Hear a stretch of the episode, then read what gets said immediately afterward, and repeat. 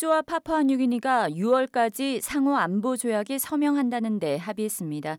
파푸아뉴기니 방문 첫날 앤소니 알바니지 호주 총리와 제임스 마라페 파푸아뉴기니 총리가 상호 안보 조약 체결을 위한 논의를 4월 30일까지 마무리하고 6월에는 새로운 조약에 서명하는 내용의 공동 성명에 서명했습니다.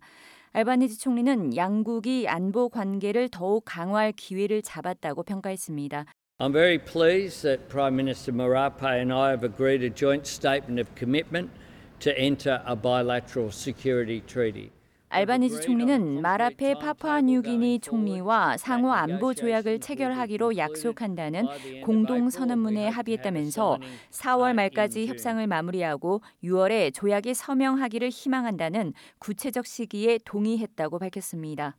외국 국가 원수로서는 처음으로 파푸아 뉴기니 의회에서 한 연설을 통해 알바니지 총리는 안보, 경제, 교역 및 스포츠 분야에서의 양국 관계 강화를 촉구했습니다. 또 내셔널 럭비 리그에 파푸아 뉴기니의 근거지를 둔 팀을 포함시켜야 한다는 그의 견해를 재강조하기도 했습니다.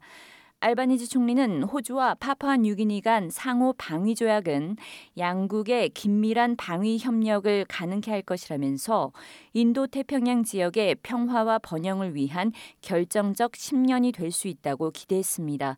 A treaty based on deep trust and a treaty that builds on the family first approach to regional security.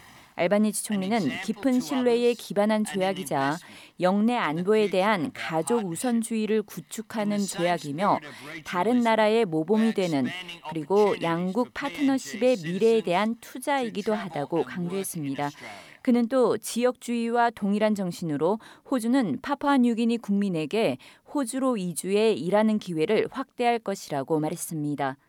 지난해 중국은 파푸아뉴기니 인접국인 솔로몬 제도와 유사시 중국군의 파견이 가능한 안보 협정을 체결하는 등 태평양 지역에서 경제적, 군사적 영향력을 확대하고 있습니다.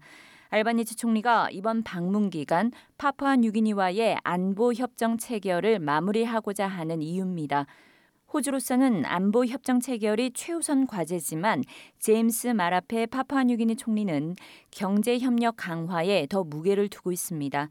마라페 총리는 앞서 파푸아뉴기니에 대한 투자 확대와 파푸아뉴기니산 수입 증대를 바란다고 밝힌 바 있습니다.